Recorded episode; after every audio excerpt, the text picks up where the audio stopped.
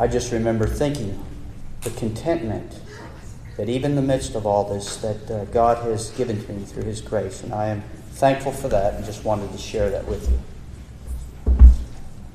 So, if I could ask you to stand, we're just going to read actually three verses. I'm going to leave verse 16 of our passage off because I'm going to use it later. Uh, but I'm just going to read 13, 14, and 15. I've entitled our sermon today, The Christian as Salt and Light, out of Matthew chapter 5, verses 13 through 16. You are the salt of the earth, but if the salt has lost its taste or savor, how shall its saltiness be restored? It is no longer good for anything except to be thrown out and trampled under people's feet. You are the light of the world. A city set on a hill cannot be hidden. Nor do people light a lamp and put it under a basket, but on a stand, and it gives light to all in the house. Amen. You may be seated. Let's just pray for a moment. Our gracious Lord and Heavenly Father, I pray that as we uh, look into your word today, that uh, you might give the increase, that you would overlook the failings of the messenger, and that, Father, that you would uh, uh give us understanding beyond that which we were able, that you would give us eyes to see and ears to hear. And if there be anything unpure or impure in my heart even this day, I pray that you would remove it from me and that you would help us to focus on your word and that it might have an impact in our lives for eternity. For it's in Christ's name we pray. Amen. So I've entitled the sermon today, The Christian is Salt and Light. And I, I hope that uh, this functions as a challenge to all of us as we go through this life. Now, just a little historical background on this. This, uh, what we would call this passage, is typically referred to as the Sermon on the Mount. And this is where Jesus was giving his disciples, he took them up into the mountain. I think Chaplain James mentioned something about going up into the mountain today in our Bible, our Bible class. He took the disciples up into the mountain and he was going to give them instructions on how to live in this world. Um, a part of that passage that I'm not going to go over today, but is commonly referred to as the Beatitudes. And as the Lord took his disciples up into the mountain to talk with them, if you think about what was getting ready to happen, our Lord was going to conquer death that man may have life eternally. And the world, which at that time was the known Roman world, was getting ready to be turned completely upside down. The world was going to be revolutionized in a positive way. And we are here today because of those things that took place at that time in the history of the world. But the uh, passage here in Matthew, this was instruction given by Christ teaching them how to live in the world. It's probably and some may agree or may disagree with me on this, but it's probably one of the most preached passages in the Bible by both those that I would call the liberal do gooders and Christians. And I'm just making a distinction between those two uh, because this is, passage has been used and been perverted by many in ways that our Lord never intended.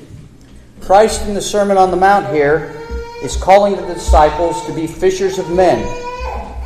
They were getting ready to face much persecution, to be treated with contempt, yet their lives were going to be a blessing to the world in which they live.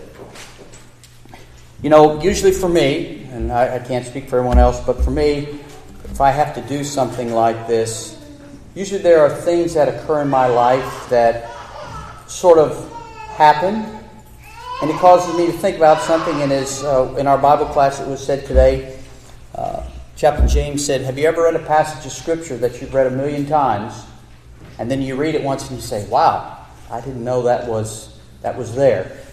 And so, where this came about for me was several months ago. I was over at one of my son's home, and we were having evening devotion with his children. And he was reading this passage of Scripture um, about salt and light. And it really hit me as I looked at those little children listening to my son talk about this passage. And I had to ask myself this question. And this is when I say the when I said earlier that uh, many liberal do-gooders talk about this passage, because what they've done is they've turned this passage into a passage of moral ethics. You know, how should I live in this world? But nothing about the changing of one's heart through the gospel of Jesus Christ. So I had to ask myself as we were uh, going through this devotion with my own children, my grandchildren, I asked the question when we talk with them about this passage, are we just teaching them a code of ethics or how to act? Or are we teaching our children how to live? How to live life and know life eternal and to know Jesus Christ, our Lord and Savior. Because teaching them ethics maybe helps them in this world because they know how to act properly, but it doesn't change them from within. It doesn't change the heart of men. And so I had to ask myself that question. When we teach these things, are we teaching so that they may live? Are we just teaching them so they can have a way to act or a, a, a way to uh, operate in the world? It also made me think of when he read that passage, and I'm going to quote it a little bit today, but if you haven't read this book, a book by Francis Schaeffer, who was written in, uh, which was written in the late 70s, early 80s. The name of the book is How Should We Then Live? He asked the question, How should we live in this world? And much of what he says is what you see in the culture is a reflection of what's in the heart of men. And so that prompted further questions as I read this. And so today, I would say this is what I would call a living sermon. I guess every sermon should be a living sermon, uh, if that, that would be appropriate, because these are questions, or it, it brings up questions or thoughts that I've been asking for me my entire life, my Christian life. How am I to be salt and light in a dark world? And so these words that we hear today, they were given to our disciples to, to encourage them as they were beginning to face persecution. So, the first thing I want to do is I want to define salt and light. Now, we don't really believe when we read this passage that Jesus said, Oh, the disciples, you're salt. You're like a salt block, you know, with Lot's, Lot's wife. And you're not a light bulb. They're what's called a metaphor. A metaphor takes an inanimate or non living object that has certain characteristics and applies it to living beings. For instance, I've thought of a, a metaphor that you might uh, relate to that would help us. If I said about Zephaniah, if I said Zephaniah is a jumping bean, a Mexican jumping bean, well, he's really not a Mexican jumping bean, but if I said Zephaniah acts like a Mexican jumping bean at times, you would all understand what I mean because I'm using that in a metaphorical sense. So, when we talk about salt, not that we're salt, but salt, if you look at the characteristics of salt, salt is a healer. You know, any of you have ever gone to the ocean and had a wound on your body? If you've noticed after you're in that salt water for a couple days, that wound just like goes away. So, salt is a healer. It adds flavor to foods. What a uh, um, dreary world we would have without salt for our foods. I know Mr. Patterson likes salt as well. He and I both like salt, so it adds flavor. But the primary importance of salt is that without salt, if you, you know, uh, we've only had refrigerators for the last hundred years. So, uh, BR, before refrigeration, if you had meat or you had something that you needed to preserve, you had to have salt. Because if you didn't have salt, the meat would putrefy, which is a fancy word for it will rot. So the primary function of salt is that it's a preserver, and it preserves. In fact, just as a note with meat, Mr. Patterson may be able to say more on this, but I think I've read stories about people who have preserved meat and salt that's lasted 25 years. I mean, it's a long time. So salt is a preserver. So its primary function is that it preserves, it keeps putrefaction from taking place. We talk about when it says we're salt and light, the word light. Well, how do we relate light to the Christian walk? Well, sunlight boosts one, one's mental health. You know, if you're sort of feeling down or whatever, you go outside and it's sunny, most people say that gives them a, a boost. Their mood changes. So it improves your, your outlook. Uh, sunlight helps you to sleep better. It provides your body with vitamin D so you can't get COVID.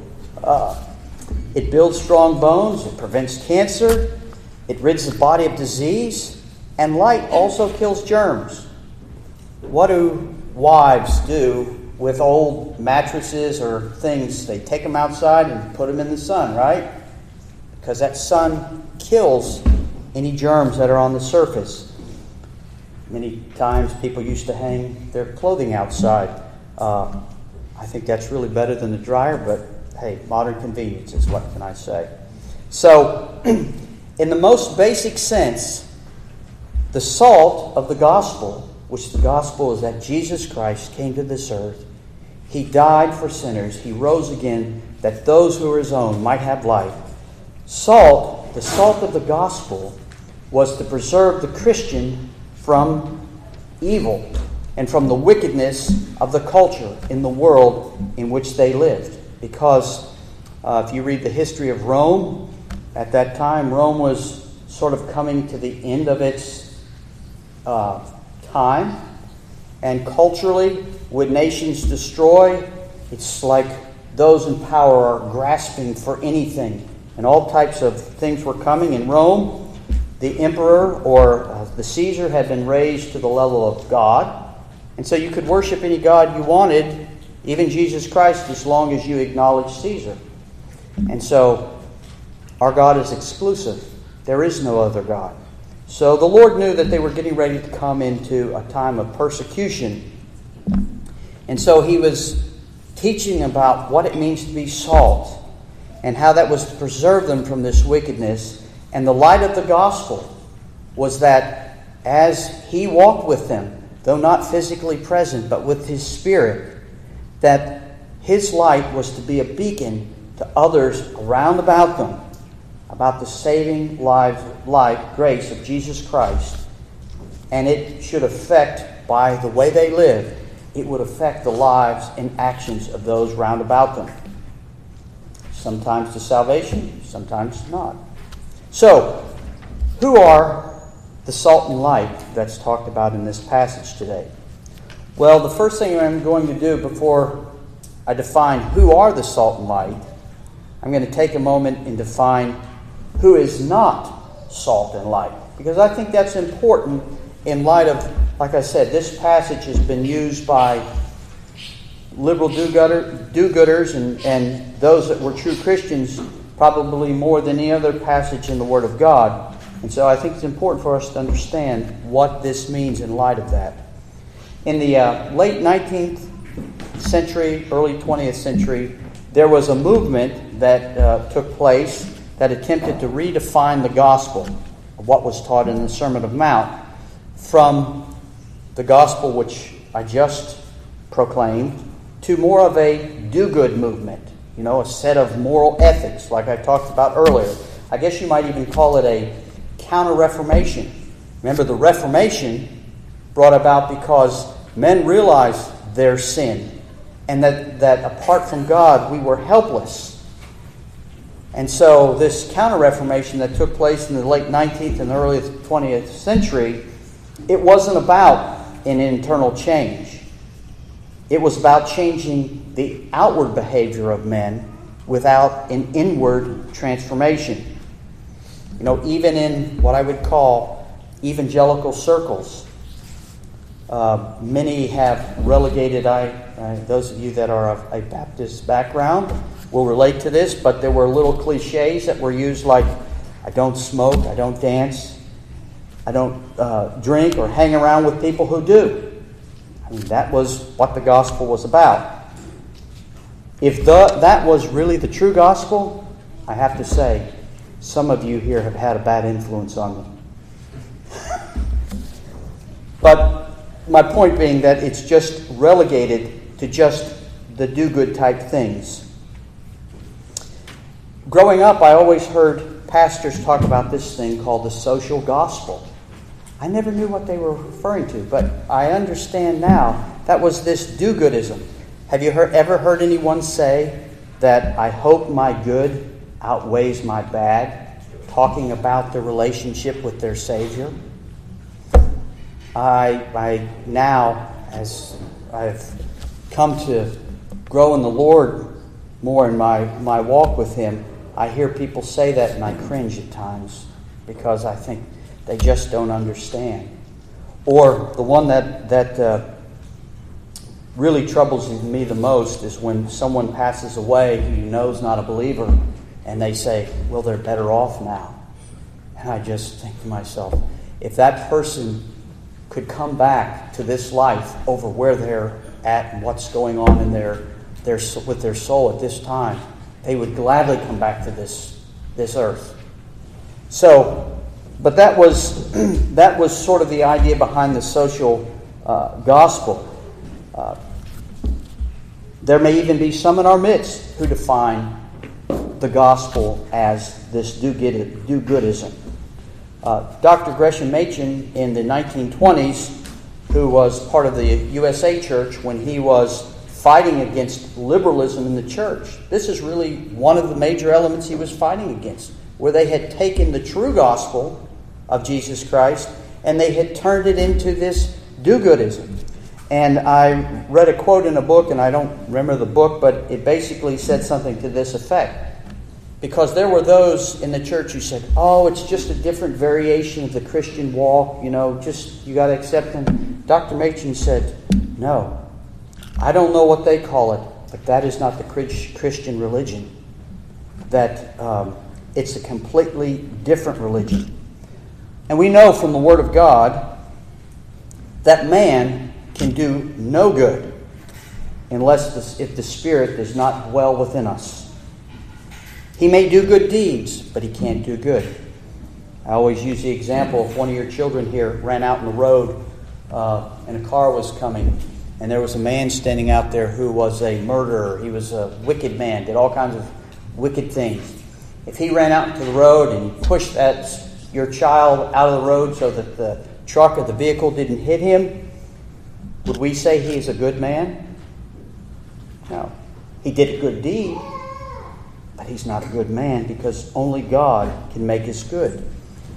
You know, in the book of Romans, chapter 3, verses 10 through 12, it says, None is righteous, no, not one. No one understands. No one seeks after God. All have turned aside. Together they have become worthless. No one does good, not even one. So, when we're defining what is salt, the preserver, the only place that the do good movement that I'm referring to can end up is where we are today in our society and our world, or worse. Because of the sinfulness of man, those that call the gospel or salt as the do good movement, where men will not change internally, but they're just trying to change your outward behavior. What those do gooders will ultimately end up doing is they'll seek the power of the state to try and make society fair and equitable. And the harder they try to make it fair, the less fair it becomes because their deeds are not good. They try and change the outward behavior without change of the heart. Many of you remember that are old enough the uh, temperance movement in the United States in the 1920s, where they wanted to abolish, abolish alcohol because they thought alcohol was sin. Well, alcohol's not sin, it's the misuse of alcohol. It's the misuse of many things that are the sin, not the object themselves. And so that, that didn't work. They tried to use the power of the state to do that. But anyway, my point is, in all that I've said just there, is that that is not true salt. If it's about doing things so that men may be glorified by your actions, that is not true salt and light. So, what is true salt and light? Well, in Romans chapter 12, verses 1 and 2, which is a very familiar passage, it says, I appeal to you, therefore, brothers, by the mercies of God, to present your bodies as a living sacrifice, holy and acceptable to God, which is your spiritual worship. Do not be conformed to this world, but be transformed by the renewal of your mind, testing you may discern what is the will of God, what is good and acceptable and perfect. In order to be salt, one must first be changed by the giver of salt, because you cannot have saltiness without a Savior. And then it says we're to renew our minds. And what that means, I would put that in today's vernacular, that means that we are to use the means of grace God has given us to keep our saltiness. And so, what is that saltiness that we're talking about? Well, I've listed a couple, and I'm sure that uh, you could come up with others, but the ones that I uh, think about the most, God has given us the church, where we are strengthened, we are encouraged, we are built up. And even imperfect men present the gospel, but God uses His word to speak to our hearts and to change lives. God has given us this table that we're going to uh, stand around today, where sinners can remember their release from the chains of sin, what God has done for us on the cross. He's given us a means of grace called baptism, where we see the outpouring of God's Spirit upon us and we are identified with Christ. And then He has given us His very word that we may understand, you know. And I, I, I never, I always said this is the Word of God. It's a cliche term, but when you really think about this, this is God speaking to us. These are the very words of God. Uh, it's wonderful. He's given us His, His Word. So these are some of the means of grace that God gives us so that the salt may be preserved and kept. But I think about this and talking as I was preparing for this and thinking about salt, I'm amazed, and I know I'm guilty of this too, how many of us treat this Christian walk here on this earth, we treat it sort of like a menu in a restaurant. We look at the Christian walk, you know, in a restaurant, what do you do? You open it up, you've got all these choices, and you select the things that you want, because you don't have to eat everything. And how many of us treat our Christian walk just like a menu in a restaurant? We decide the things we want to be involved in, not what God requires of us. For instance, and you, everyone has to internalize these things. There may be things that are struggles for you that are not for me, and vice versa. But you know, do we do we have time for everything else? but the church and his work? Do we have activities and such uh, that we involve ourselves in that keep us so busy that we can't even participate and be a part of the, the, the life of the church and to be there to help others? I mean, the church, since God has given it to us, this is where some our salt is preserved. It's where we're encouraged. Do we think about the needs of others? the elderly, the infirm, and how we will care for them in order to glorify God. Because we do those things not just so we can feel good, we do those things so that God may be glorified. You know, I've thought for a long time here, one thing that's concerned me is we're all getting older. Uh, and I think I'm getting close. I'm not quite up with Phil and Dee yet, but, but and, and others, but I'm getting close to being, you know, at the top top of the list there. You know, how do we think about when when those people can't or myself can't drive a car, I can't get here? How do we minister to them? How do we glorify God? How are we salt in their lives? Because the world doesn't understand these things. How do we encourage those people? Um, one of the other uh, things that, that I ask when, we, when we're talking about the means of grace here do many of us take the attitude if a problem is not on my doorstep, it's not my issue? You know, I think about the subject, I'm just going to pick one, but I picked the subject of abortion. I think if you went to most people in the evangelical community, they would tell you they're against abortion. But probably a large percentage of them have never written a letter, made contact, or said anything to anyone because it's not on their doorstep. It doesn't, it doesn't affect them. Uh, if you remember the story of the Romans, during the, uh, the fall of Rome, Romans were taking their children and throwing them over the hill. And the Christians were going out and rescuing those children and adopting them and Christianizing them and bringing them into their homes and their families. Well, it would have been very easy to say, hey, I'm not, I'm not getting rid of my children. I'm taking care of my children, doing things, you know, and just turn the other way because it's not on your doorstep. But when those Christians rescued those children, the world can't understand that because that's not in the psyche of who we are in the flesh. Only God can give us those things. He can give us that salt. Uh, and I just found this. I was reading something this morning, and I read this regarding the church, because the church is primarily how we're to be salt and light to the world. This was a, a symposium that took place uh, with a group of uh, lawyers talking about what's called the common law. And this one professor made this comment, which I thought was very interesting. It says, Professor Hadley Arkes lays much of the responsibility at the feet of the religious minded Americans rather than the courts. True, the court system, and especially the U.S. Supreme Court, have committed egregious crimes against the Constitution and the natural law, but their decisions have not provoked much in the way of public outcry. Whether the issue has been abortion or euthanasia or gay rights, the courts have taken steps that were noticeable even at a time as novel and pretentious but these moves seem to have struck no chord, no moral or religious nerve running through the broad public. Now, for the Christian, we are the ones that should be the most vocal. That doesn't necessarily mean we're out there waging a war, but, but if we're to be sight, if we're to be light and salt in our society, there must be things that should be evident in our lives.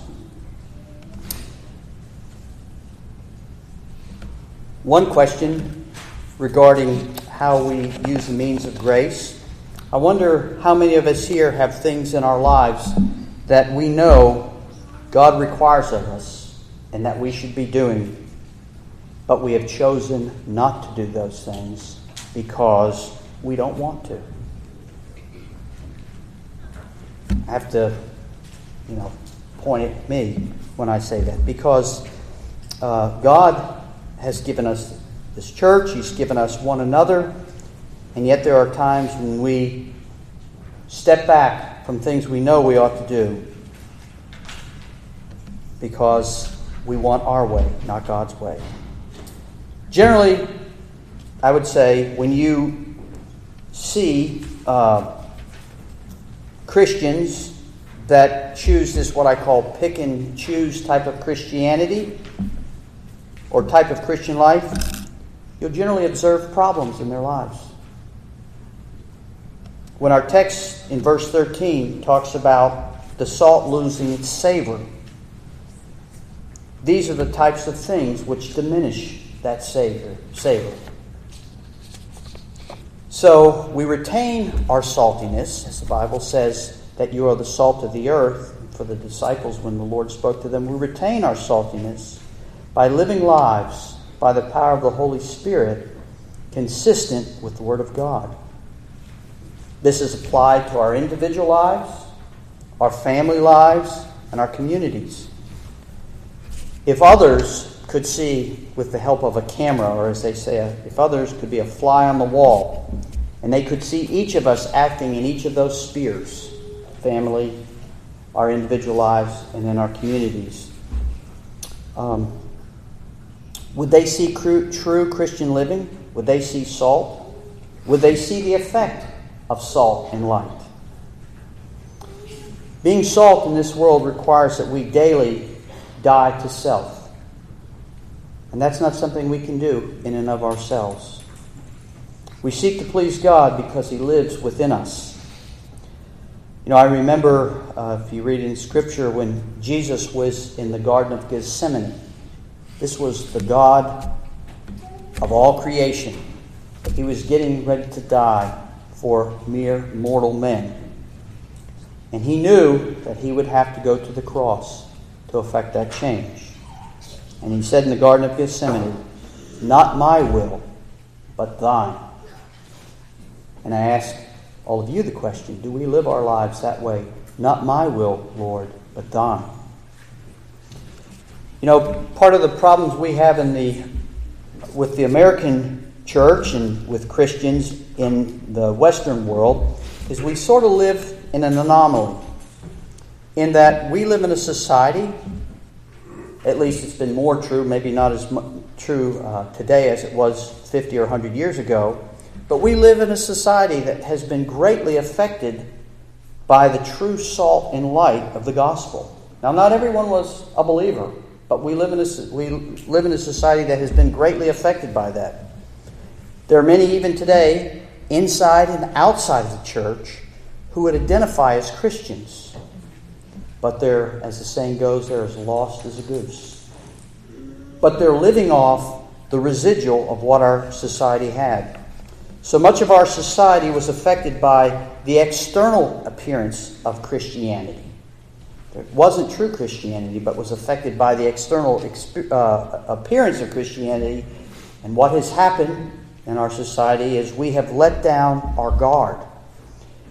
And slowly change began to take place in, in the world because we were no longer salt and we were no longer light, so that it has affected not only the society, but we in the church are beginning to look and reflect more of the society we live in than the society reflects those that are the true salt and the true light.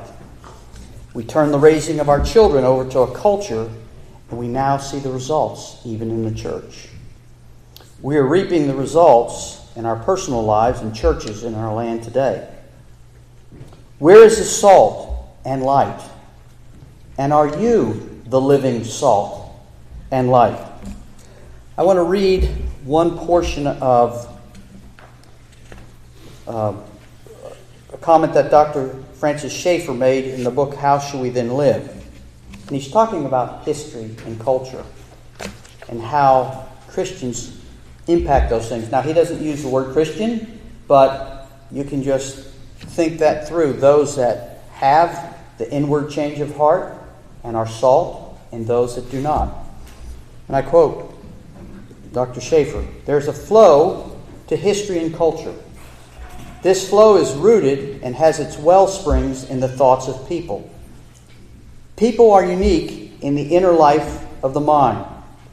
What they are in their thought world determines how they act. This is true of their value system, and it is true of their creativity. It is true of their corporate actions, such as political decisions, and it is true of their personal lives. The results of the thought world flow through their fingers and from their tongues into the external world. This is true of Michelangelo, the sculptor, his chisel. He turned through his thoughts and his chisel, he turned that stone into a sculptor. And it is true of the dictator's sword. People have presuppositions. Presupposition is a belief that you have going into something. And it says people have presuppositions and they will live more consistently on the basis of their presuppositions than even they themselves may realize. So, what's in your heart? comes out. Even if you say one thing, but what's shown in your actions portrays another. By presuppositions, we mean the way an individual looks at life, his basic worldview, the grid through which he sees the world. Presuppositions rest upon that which a person considers to be the truth of what exists. People's presuppositions lay a grid for all they bring forth into the eternal world. Their presuppositions also provide the basis for their values, and therefore the basis for their decisions. As a man thinketh, so is he, is really profound. As it, an individual is not just the product of the forces around him, he has a mind, an inner world. Then, having thought, a person can bring forth actions into the eternal world and thus influence it. People are apt to look at the outer theater of action, forgetting the actor who lives in the mind and who therefore is the true actor in the external world. The internal, internal thought world determines the outward action. So, in other words, if we look at Scripture, Matthew 15 18 says, But what comes out of the mouth proceeds from the heart. And this defines a person. Now, I want to step back just for a second and say one other thing, because I mainly have been talking about the salt, but light. I said light gives direction. Think about uh, if you're in a room that's totally dark and just a match, a small match is written. You can see by that, that light. And if Christ resides within us and we're seeking to live consistent, godly lives, the world can't help but see the light. Now, they may reject it, but they cannot help but see the light that was within us. And our light happens as a result of Him who dwells within. You cannot hide light. Ephesians chapter 5 verse 8 says, "For at one time you were darkness, but now you are light in the Lord."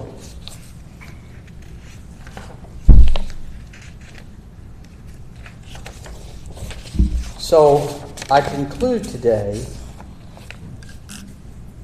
with Matthew 5:16. In the same way, let your light shine before others, so that they may see your good works and give glory to your Father who is in heaven. My prayer is that each of us would reflect on what was said today that we are salt and light. And I say that if you don't know the one who gives the light and gives salt, because just because you're in church doesn't mean that's true in your life. Call out to Him today, to the one who can change you from the inside and make you truly good. Amen. Pray. Gracious Lord and Father, we thank you, Lord, that you have given us your word, you have given us the church, you have given us uh, the means of many means of grace whereby we may grow. And I ask, Lord, that you would help us today to understand what it really means to be salt in our world and how to preserve that savor of that salt, preserve us through a wicked world which is at enmity with you. And Father, I pray that you help us in understanding what it means to be light and a witness and a testimony round about. We ask, Lord, that all those who are your sheep may be drawn to you, and that if there are any, even today, if there are any in our midst that know not the great shepherd, that you would draw your sheep even unto yourself. We ask this in Christ's name.